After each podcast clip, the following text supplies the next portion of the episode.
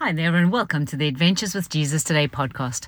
I'm your host, Lisa Vandenberg, and today we're going to be talking about giving up your need to be right. I play a game with the Lord often, and it is uh, when something happens, I try to guess what's going to happen. So I'm driving home today, and uh, when it comes to the end of my playlist on iTunes, it just randomly picks songs from all the albums that I have. And sometimes I haven't listened to them in a while, or it's a new album and I don't know all the songs, and I get this random selection. And so a, a song started playing, and I didn't recognize it. And I sat here with the Lord and I said, Lord, I think it's this woman.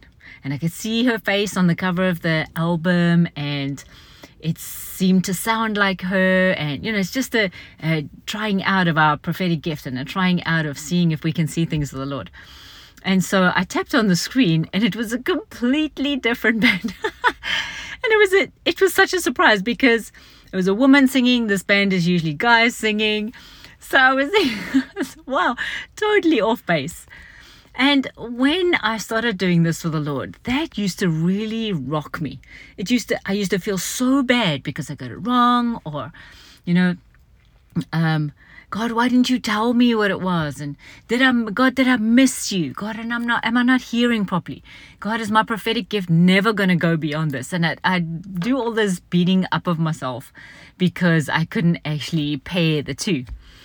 But what's happened as the Lord of I Lord and I have been on this journey is that I've begun to just take it as a game, and I've given up the need to be right. And uh, now I experience when I'm when I'm wrong or when it doesn't, you know, work out the way I thought.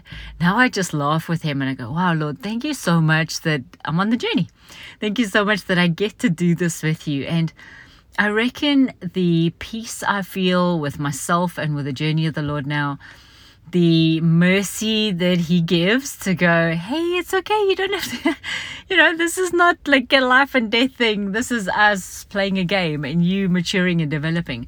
That actually, probably the the gift that He wants me to get in the midst of it is just being at peace with him and laughing with him and being on the being content of being on the journey with him as opposed to only getting my contentment from being right in the word that I get. And so it's it's like this with little games like this that I was playing with him. It's right like this when uh, when you try and get a prophetic word for somebody or or you think somebody about something. Oh Lord, I think their name's Edward. I did this at a restaurant the other day. I think their name's Edward. And so the I really crossed the chicken line because I I find it difficult to interrupt somebody else's flow, right? So the waiter comes back to the table and I said, Hey, is your name Edward? And he goes, No. I can't remember what it was, Albert or something. I was like, and he, he looks at me like, what are you on about, lady? So I said, oh, so I just started laughing and I said, oh, I'm sorry. The, the Lord and I love talking about people and I thought your name was Edward Uh, do you know anyone that's Edward? And he said, no. It's, just going from bad to worse, right?